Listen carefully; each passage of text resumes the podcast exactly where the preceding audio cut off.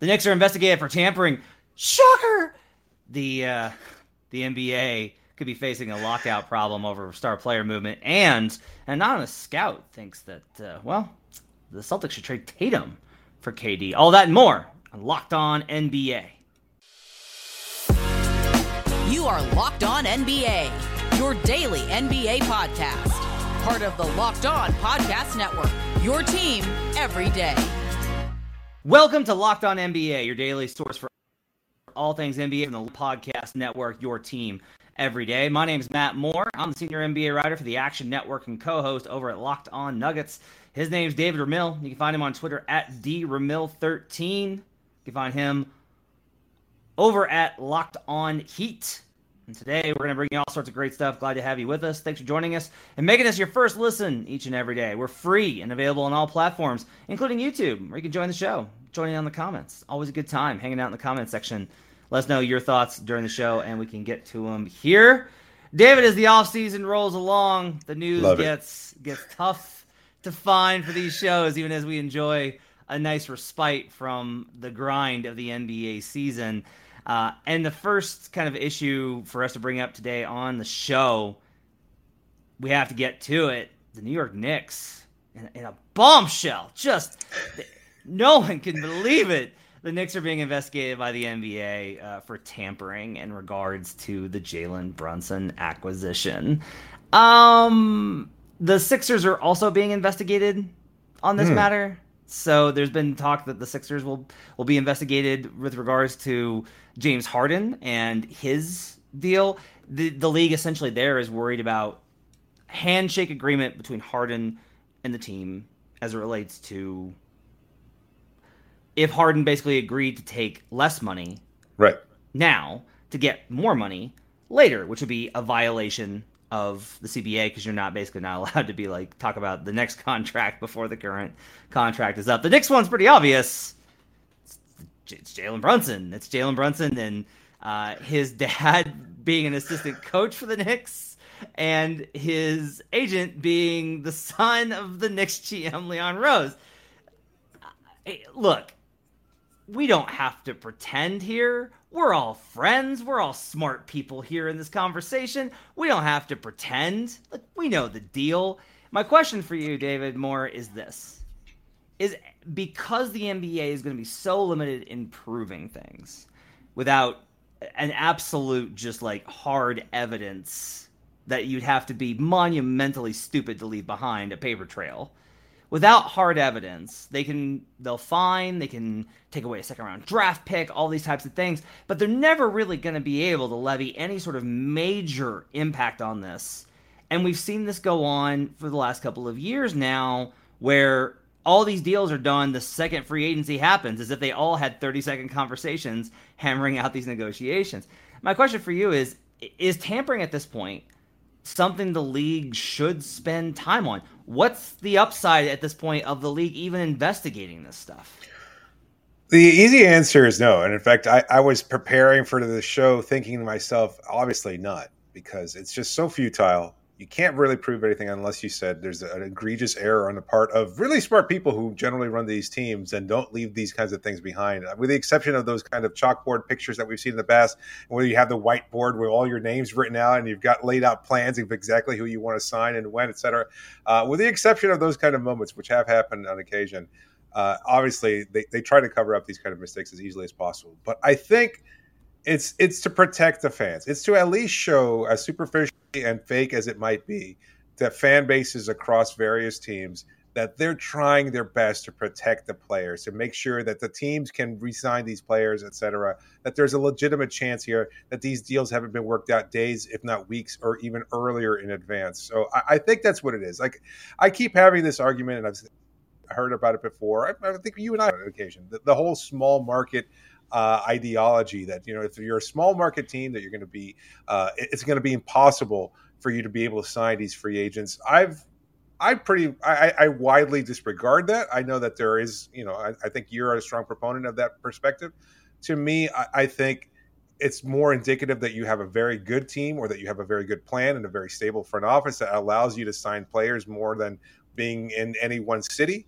Uh, you know, Toronto fans for years have decried the fact that they can't sign players because they're in Toronto. Then they go and sign uh, Otto Porter Jr. this past year. I know it's not a monumental movement or anything like that, but at the same time, it shows that it, it's more indicative of a player's desire to want to play for whatever city, etc. Having said that, again, those fans want to make sure that they have a legitimate chance of being able to retain those players. And I think that's why the, the league has to at least show that they're cracking down on it. As futile as it might be, as we pointed out, I think they just still have to show and say, we're trying. We want to make sure that there's some kind of sense of legitimacy here about this whole process, even when it's quite clear that it, there isn't. Like players have to be able to negotiate these deals in advance. Teams have to be able to negotiate. They want to be able to predict their future. They want to be able to say, I want to play for said city. I want to have an understanding of what I'm getting into when I play for said city.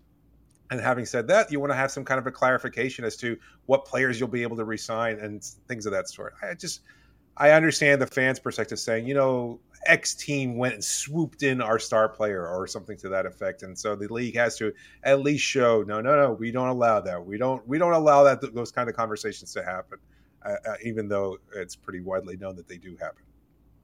Yeah, I mean, you mentioned um, that uh, uh, kind of a pushback against the small market ideology that you know it, it's more a matter of if you're a good team with a clear plan. And when I think of those teams, I obviously always think of the New York Knicks. But I think to a broader point, uh, to a broader point, I, I think really what this gets into is I think it's less about the fans. I think it's more about executives all want to feel like they play on a level playing. Here, here's the key: executives want to feel like they're on a level playing field unless they have an advantage. Like that's like how it. This is how it is. If you're the one that's violating the rules, then you are like, oh, this rule isn't really all that important. But if it's an area where somebody else is getting an advantage on you, oh, that's not fair. That's against the rules. Like, in truth, honestly, and like I've talked to a couple of executives about this, that one of the inherent issues is there are a lot of situations where you're relying on essentially a tier, a class is kind of a loaded term, I think, in this sense, but you're relying on front office executives to maintain a status quo, right? Through the use of these norms. But you're also saying that it's to those very individuals' benefits to break that norm.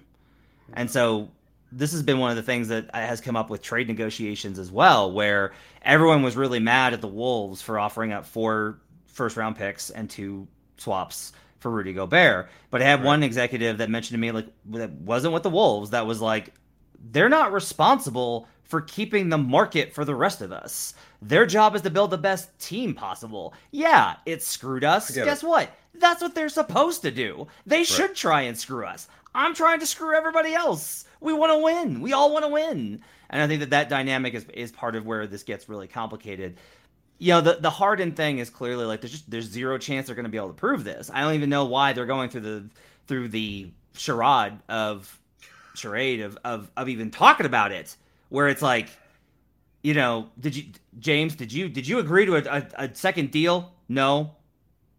Okay, like where else is there to go with this? Like I have no unless James Harden wrote a post-it note that was like reminder sign a legal contract with intention to break rule later what what is the yeah? What's the idea there? So, um, and look, the most successful franchises have done this. Uh, the Heat have done this. The the Knicks are not successful. Um, you know, the Sixers, I would say, are a pretty successful franchise. The Rockets have, have done this kind of stuff for years. This isn't going away, and the league could, I guess, choose to get really upfront about it. But one of the restrictions I think that they hit was a couple of years ago they realized that they couldn't do anything about tampering if it happens on the player level. Do you remember the conversation that happened where it was like Draymond recruiting mid-season? I think it was KD. Yeah. Like yeah. you can't the the the NBPA will never tolerate the the league investigating players' private conversations. That's never going to be something they're going to be able to allow. And as long as that's the case, I don't see any real way for them to effectively manage any of this. No, I, I, absolutely not. I, again, I, I, just think it's for show, right? it's just there's no way of proving it. Again, uh, there's no way of of limiting players talking to one another, and and you know we would want the same kind of courtesies extended to us when we pursue whatever professional opportunities we want and outside of our own jobs as well. Like contract, no contract, deal, no deal. Uh, you know, an NDA notwithstanding, you, you try to do whatever you possibly can to to benefit yourself. And if that means trying to you know talk to a team, how many people have taken lunch breaks to go in on a job interview? Uh, you know, outside of the NBA, and I think that's realistic. What if you know? Would that be classified as tampering, et cetera? So I, I think that's pretty clear uh, that it's going to happen, and it happens in every walk of life. And and so I, I don't know. Again, I don't. I can't see any reason why the league continues to maintain a sense of, of, of trying to control this process when it's clear that there is no control other than to show the fans we're trying our best. We don't want these kind of backroom deals happening in front of everybody, which is pretty clear. And look, the Brunson situation is so difficult because we're talking about a family member here. Like, yeah. do you want him not to talk to his dad? Like, do you right. want him like shut him down completely and be like, well, I don't, I can't tell you what the Knicks are offering. You know, it's just so it's just so hard to control these kinds of things. And look, you have more and more of this happening all the time. There are coaches, you know, Doc Rivers is a son-in-law plays for the Warriors, et cetera. I It's just, just so much going on here um, that it's really difficult to, to limit these kind of interactions. People are human beings and they interact with one another. They're friends. And just because they happen to play for different rival companies or teams, that doesn't mean they're going to stop talking to one another and they're not going to limit their relationships. So I don't know. Um, is there any other reason that you can think of as to why – teams would want to prevent or, or, or make a show, why the league would want to make a show of trying to prevent this kind of activity from happening. I think it mostly just gets into if you're one of the few GMs that actually like goes by the rules. Like this is oh, Mitch, Mitch Kupchak. I mean, yeah, yeah Mitch Kupchak. Right. There's there's a handful I think that are like, no, no, like we're not supposed to do this. Like that does try to do the honor system. I understand the frustration, but at some level, it's like, look, man, this is professional sports, and this is just like this is another one of those. It's not fair, but it is how it is. Uh, well, you know, when, when, you when you play by the rules, then you wind up giving Timothy Mozgov, Mozgov tens yeah. of billions of dollars. So I don't know. I don't know if it yeah. always works out. Yeah, fair point. All right, let's take a break. We'll come back, and you know, we talked about the NBPA and the NBA. Well, it turns out that there's another kind of facet to all this free agency movement that could be impacting labor negotiations in the coming season. We'll talk about that when we come back on Locked On NBA. But first, I need to tell you about Built Bar. If you haven't tried Built Bar Puffs yet, you're depriving yourself of one of life's great joys. And guess what? There's a new flavor. It's absolutely amazing. Delicious, indulgent cookie dough covered in chocolate. That's right, Built has done it again. Let me introduce you to your new favorite cookie dough chunk puffs. They got a light and chewy texture, real cookie dough chunks and of course, they're covered in 100% real chocolate. These are my favorite. These are I absolutely have, I've already gone through the box of these that they sent us as promos, and I'll be getting my own box in the mail. Uh, the what's great about the chunks are they're not like huge. The texture is really nice. It's subtle. It gives you that flavor. It gives you a little bit of that of that texture without being overwhelming. It's awesome. RunTheBuilt.com and snag a box for you and the family. It'll be the perfect treat for them. Or if you want, just hide it away in your own house keep it for yourself. Like all Built Bars, the new cookie dough chunk puff is covered in 100% real chocolate. That means they're healthy and tasty.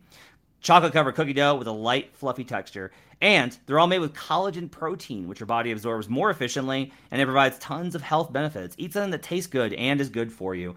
You're going to love the new cookie dough chunk puff. Whether you need a snack for your workout, a late night treat, or just need to grab a quick bite, Built is the perfect protein bar, and they taste better than a candy bar. Ditch the calories, fat, and sugar. Grab yourself a Built bar. Go to Built.com and use promo code LOCKED15, L O C K E D 1 5, and get 15% off your order. That's promo code LOCKED15 for 15% off at Built.com. We'll be right back on Locked On NBA.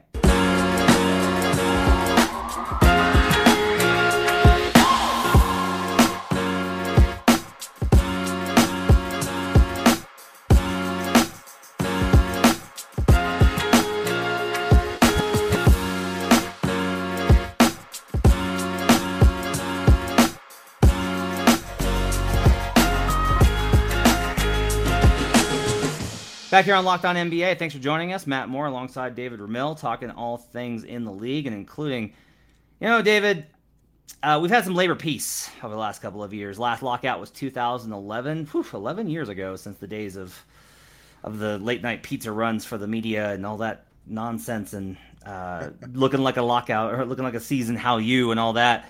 We could be coming up on another one, but it's not because of the money. Uh, Brian Lewis from the New York Post reports on something that was bandied about pretty frequently at Summer League. I heard this from a lot of different directions that there is an expectation that the owners are going to take some sort of movement to try and restrict player movement, particularly the trade the trade requests of stars, and they're forcing their way out of situations with multiple years left on the deal. Uh, the summation of the argument is pretty simple. If you're on a four-year contract, why are you asking out after year two when you could have just signed, you know, a two-year contract? Which I think is a pretty fair question to ask. What I kind of get to with this though is I don't know how much of this is real versus a threat. And the reason I'm kind of skeptical of it becoming an actual issue is twofold. One, I think trying to legislate it is going to be difficult.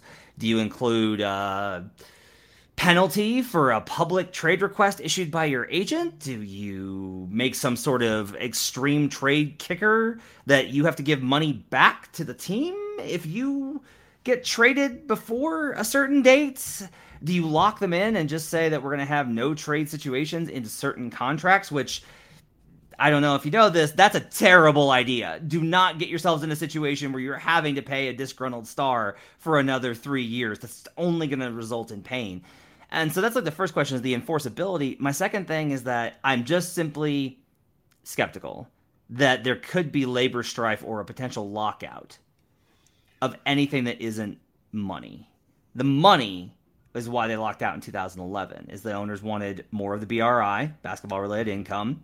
The players didn't want to give up anything. The players wound up losing. The owners got more money because they're the owners and that's what they do.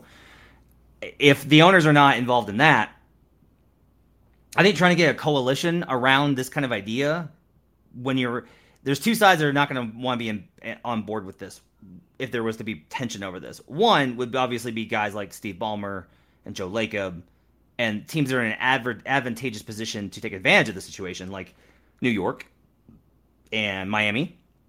I would imagine they're not going to want these kind of restrictions. Like, does Miami want a situation where a star can't ask out? That does not sound like something they want.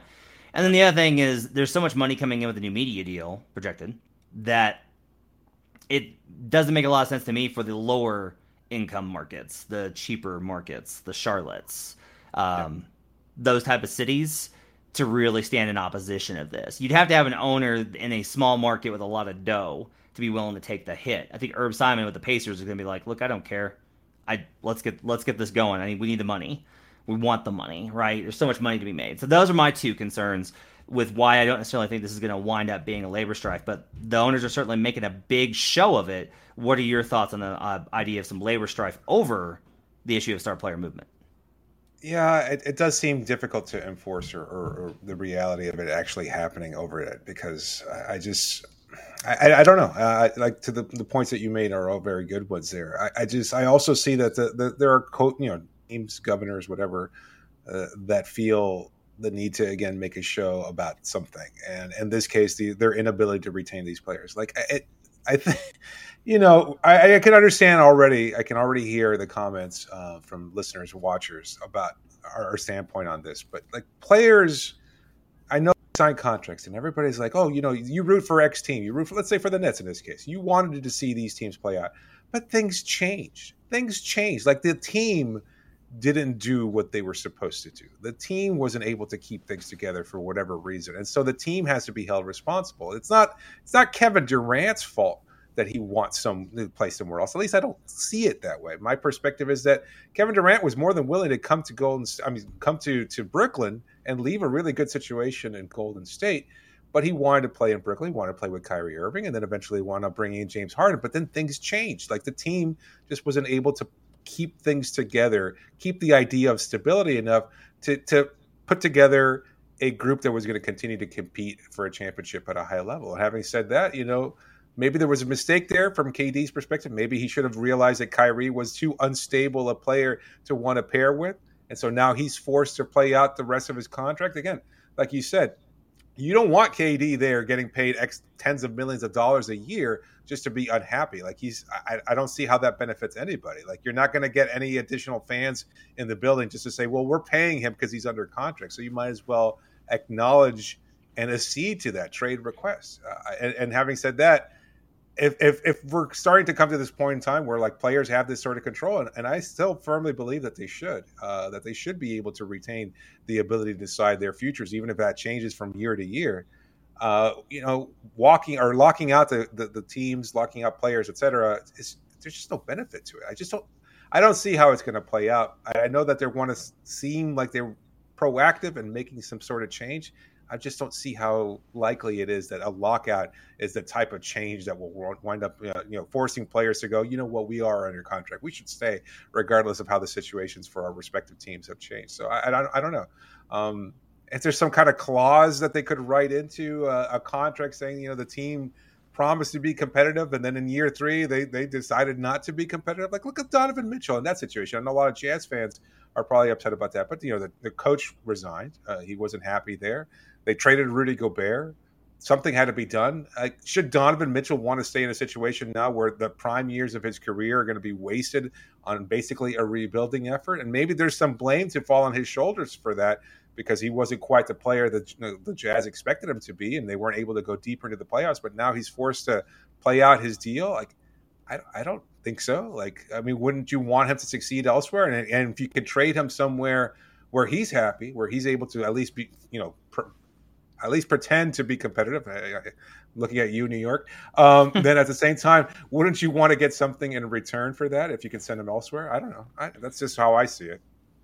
I think where I come in, I get frustrated when the players are like, everyone talks about loyalty, but then they'll trade us if it's not. It's like, okay, everyone's kind of looking out for themselves. I think if you yeah. are talking, if you're a franchise and you're talking about loyalty, I think that's misguided right? It's yeah. a business relationship, and that's fine. But fans are loyal, and that's where they come in. It's like they see it from the loyalty perspective, but I mean, they're yeah. not really all that loyal either. Because I, I had fans telling me that uh, he should trade Jimmy Butler. Like it's like Jimmy Butler, the guy who just scored forty points per game. Yeah, sure, why not?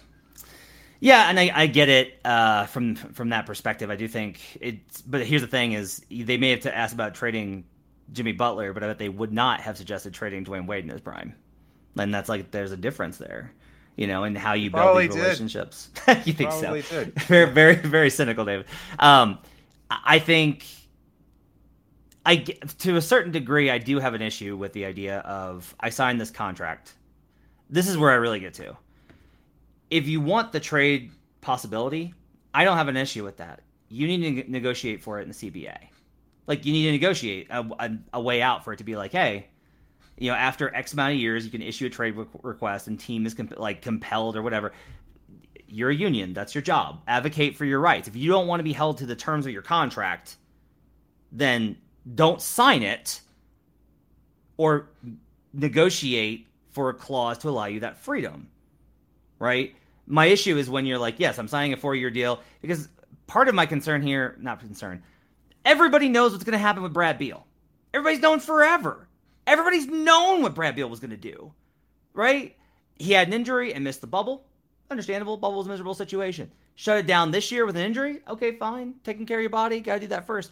Took the Supermax. Got a no trade clause. And the Wizards are going to wind up with a terrible deal for him, despite having dedicated a lot of money, time. Part of this, too, is teams do dedicate a lot of time, money, resources into these players, putting people that they want on staff, getting the trainers that they want molding things the, the way that they want. These star players have an insane amount of power, and that's fine. But I also don't blame the the teams for them wanting to not just lose them because they're like, ah, I don't want to go be here anymore. I'm out. You sign the contract, sign the two year deal, and then you can leave leave sooner.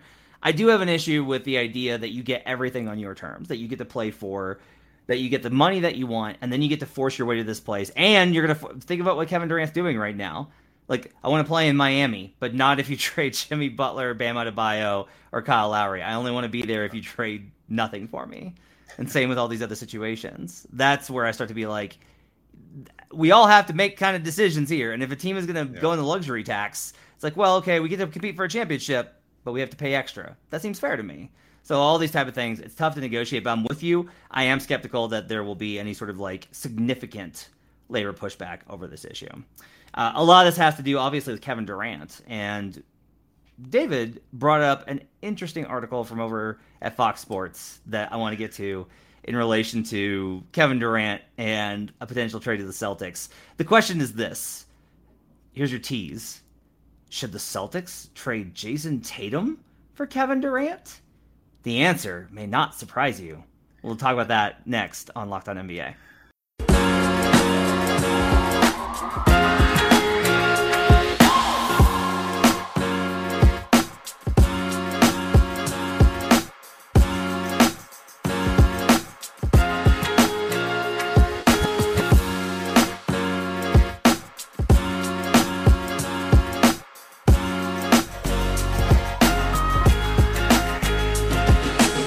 Back here on Locked On NBA, thanks for joining us and making this part of your day and your first listen each and every day. We are free and available on all platforms. David Ramil, who you can follow on Twitter at dramil13. I'm on Twitter at HP Basketball, and you can follow the show on YouTube. Just search for Locked On NBA. So, David, you sent this over to me. We are trying to f- figure out a third segment today, and he sent over this tweet from NBA Central via Fox Sports. An anonymous GM says he'd trade Jayson Tatum for Kevin Durant. Quote, I do that before I give them Jaylen and Smart. Jaylen Brown, obviously, and Marcus Smart. Brown is valued a little less than Tatum because he's not the skill darling. He's a high level athlete who has developed into a good player. So it's an interesting, I guess, idea in that if you gave up Tatum, you have to give up substantially less. You have to give up way less if you give it, give Tatum up in a Durant deal. Like you could probably do Jayson Tatum, Derrick White, maybe as filler, and then I would say you still probably need at least one draft pick. I think the gap is enough between Tatum and Durant, but you could argue like Jayson Tatum was the best player on a team that went to the NBA Finals. That's pretty valuable. Jason yep. Tatum has been talked about as like not as an MVP candidate, but as like a could he be an MVP candidate every year for the last two seasons? He was probably somewhere on the list last season.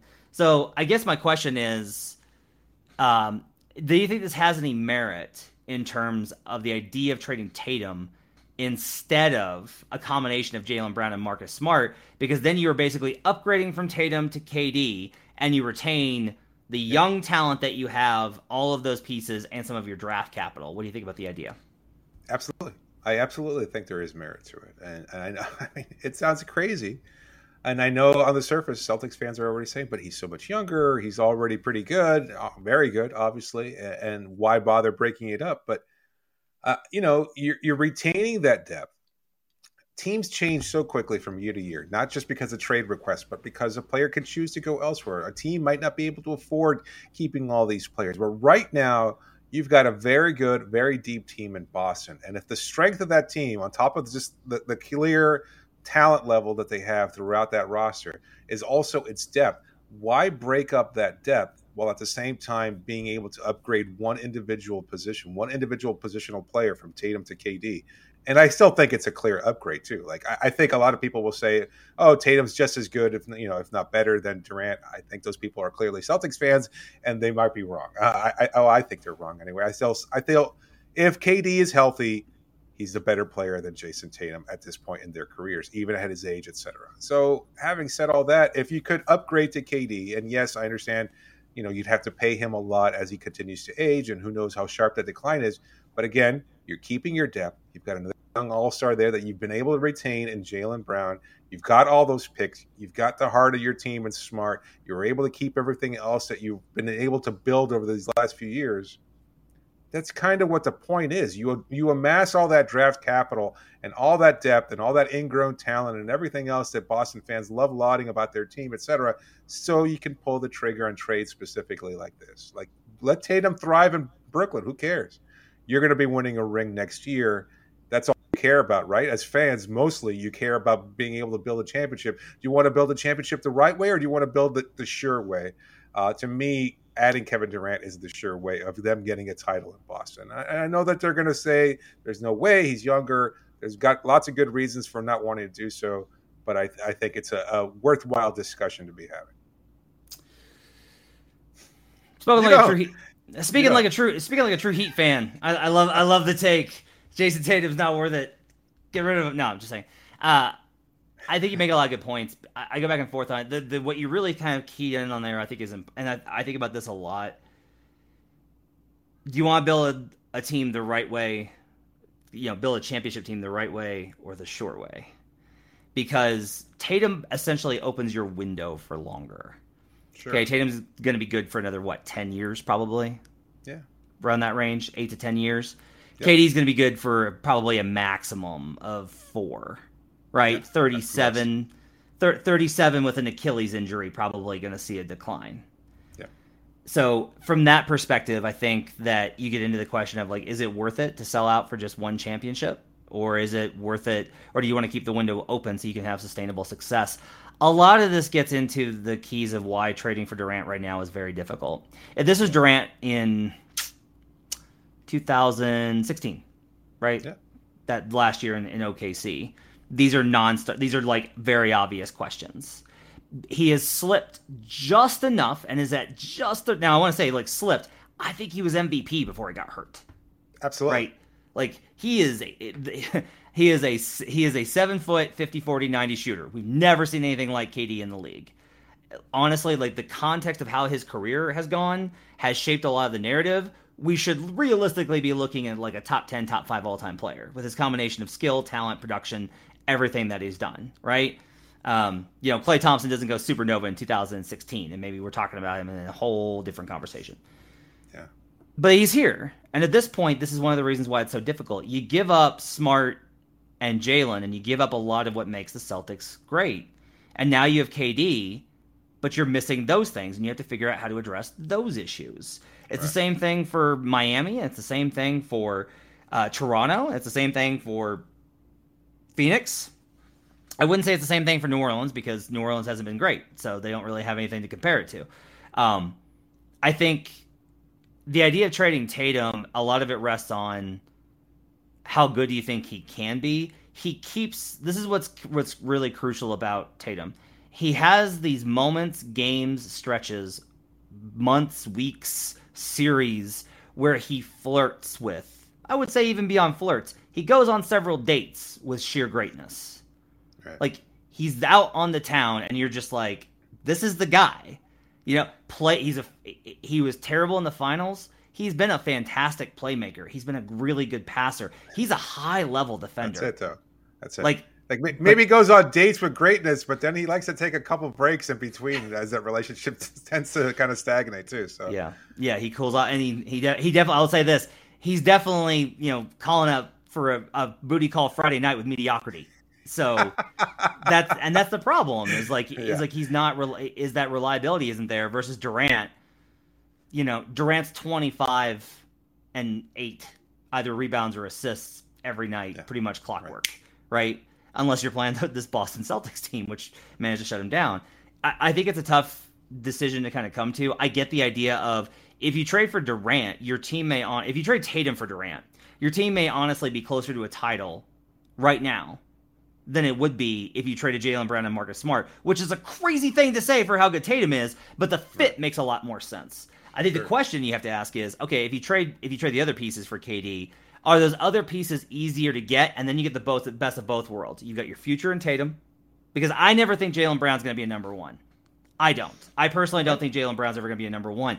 Right. So you lose Tatum and KD retires, and now it's like, okay, you're you're just another franchise, and you're having to go through the entire rebuild again. But you may have that championship. This way, you might have the championship, but your odds are maybe less of just like not going this route it, it's I think it's a really interesting question to debate. Yeah, that's a great point. Um, I just also, you know, again, maybe it's years of following this Heat team is that the future is so difficult to predict. You can do everything. You can take all the steps in the right way.